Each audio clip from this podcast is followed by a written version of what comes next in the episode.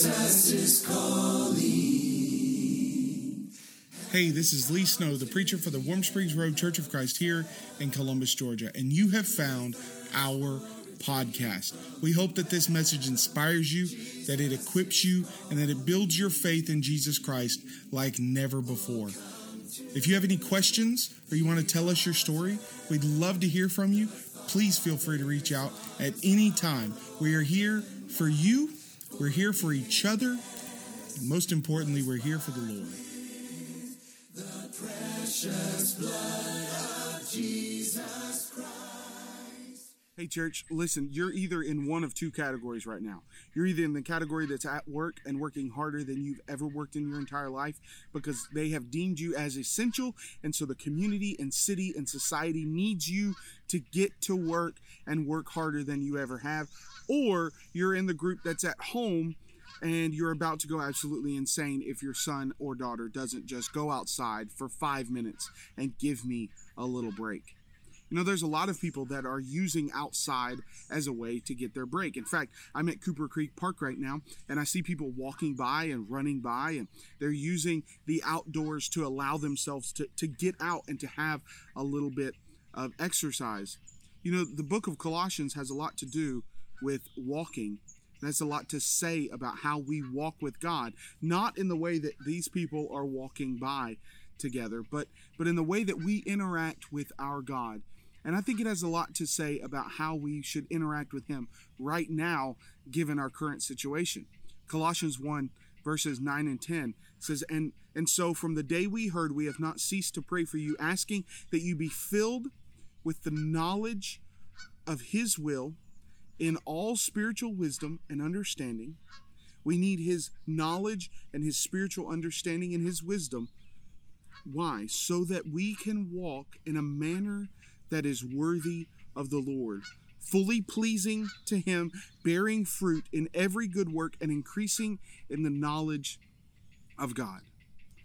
Colossians 2 and verse 6 says, Therefore, as you receive Christ Jesus the Lord, so walk in Him. The way that we interact with God, the way that people see us interacting with God, has a lot to do with how, how we're living worthy of the name that He has given us the name Christian, the name follower of Jesus or disciple. We have a lot to do with how people see God through the way that we walk with Him. In fact, in Colossians 4 and verse 5, he says this Walk in wisdom toward outsiders, making the best use or fully redeeming the time. We need to make the best use of our time so that people on the outside of Jesus can see who Jesus is, how by the way that we walk with him. So, how do we do that? How do we increase our walk with God? Here's five ways that you can have a closer walk with God. Number 1 is find peace in him. Colossians chapter 3 verse 15 through 17 is our text. And so if you'll open up there or it'll be on the screen. You ready? Colossians 3 15. And let the peace of Christ dwell in your hearts, or rule in your hearts, to which indeed you were called into one body. And be thankful. Let the word of Christ dwell in you richly, teaching and admonishing one another in psalms and wisdom, in psalms and hymns and spiritual songs, with thanksgiving in your heart to God. And whatever you do in word or deed, do everything in the name of the Lord Jesus, giving thanks to God the Father through him. So, number one, five steps to a closer walk with God. Number one, you find your peace in Him. You need to find your peace in Him. You know, find, finding peace in God is something that we can see through the life of Paul.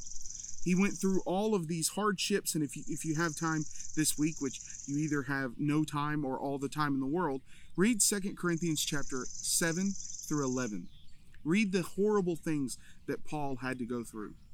Now, through all of that, through hardships, through shipwrecks, through endangerment by his fellow man, by through beatings and trials and and court proceedings and arrests and everything else.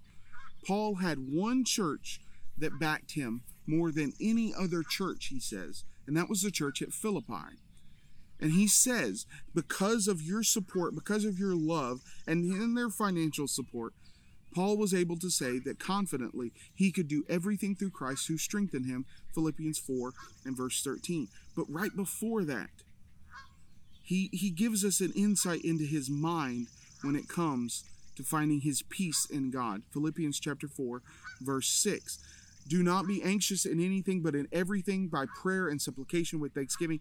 Let your requests be made known to God, and the peace of God, which surpasses all understanding, will guard your hearts and your minds in Christ Jesus. How do we allow God to give us peace? How do we find our peace in God? Well, it comes primarily from putting our reliance in Him, relying on Him to know that even though we don't understand what's going on, even though we don't know when we're going to get back to work, even though we don't know when the society might start back up again, even though we don't know when we might be able to go on another trip or something like that, even when we don't know when we might be able to meet together in our buildings for worship again, we need to understand that we are relying on Him. Now, we're also relying on epidemiologists and doctors and nurses and government officials and our president and so forth. And we need to be praying for them. In fact, Paul says in, in 2 Timothy, in, in 1 Timothy chapter 2, that we need to be praying for those people, especially during the time of a pandemic when they're trying to lead us the best that they can and they don't understand what's going on, just like we don't understand what's going on. We need to be praying for them.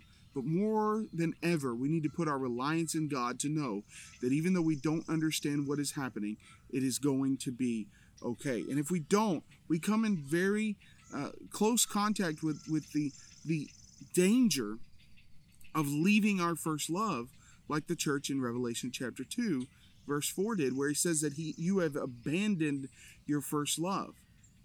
Don't forget that God is still in control and find your peace in Him. Number two, five steps to a closer walk with God. Number two, let Him dwell within you. Colossians chapter 3, verse 16. Let the word of Christ dwell in you richly.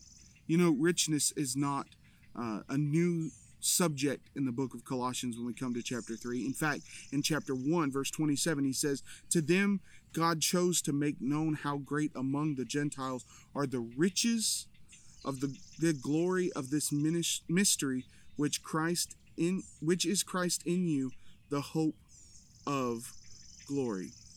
God chose to make known through the Old Testament people the mystery of God and give us richness. He gave us richness. Not the kind of richness that we we're hoping for our stimulus check, not the kind of richness that we're talking about when we, when we you know sell a company that we founded or something like that, but the richness that we really need, which is the the, the undaunting reliance on God and the knowledge that He is living within us. That no matter what happens, it will be okay because I found my peace in Him and He dwells within me. The word of Christ, that phrase in Colossians 3, verse 16, is pretty interesting. This is actually the only time that that phrase is used in the New Testament. But it harkens back to things like John chapter 12 and verse 48, where Jesus says, The one who rejects me does not receive my words, has a judge. The words that I have spoken will judge him in the last day.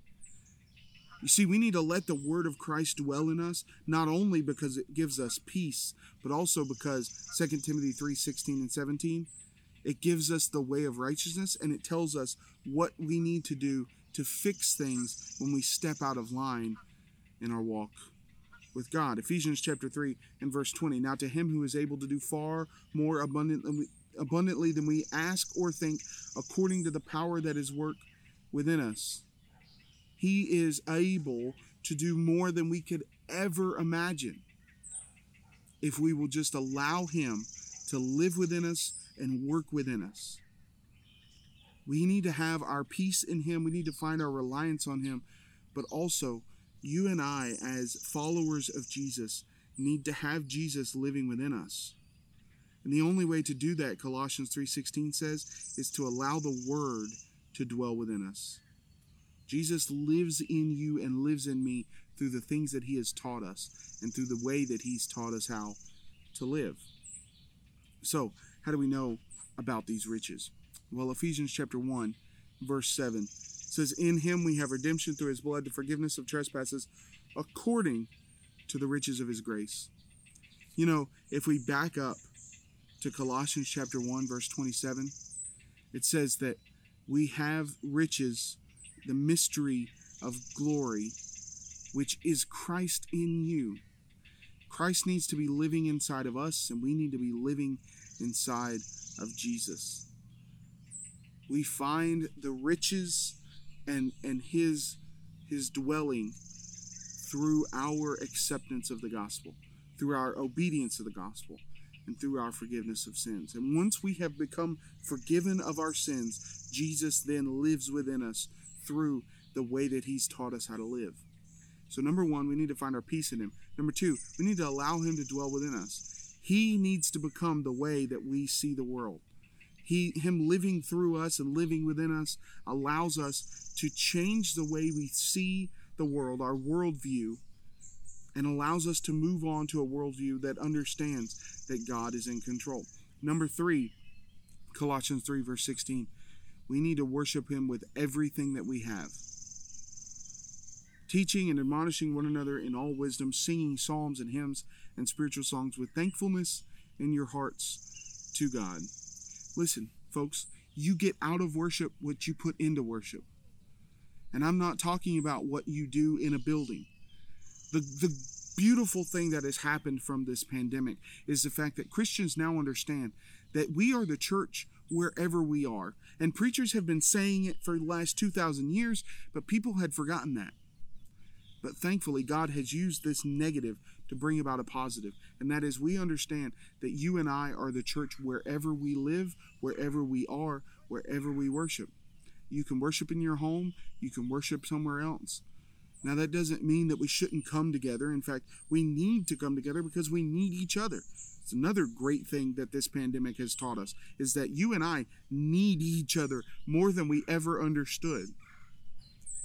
But also, we need to understand that that wherever you are when you worship, like this Sunday or like last Sunday, when you sit down in front of your TV to watch a worship stream with your family, you get out of that worship what you put in it.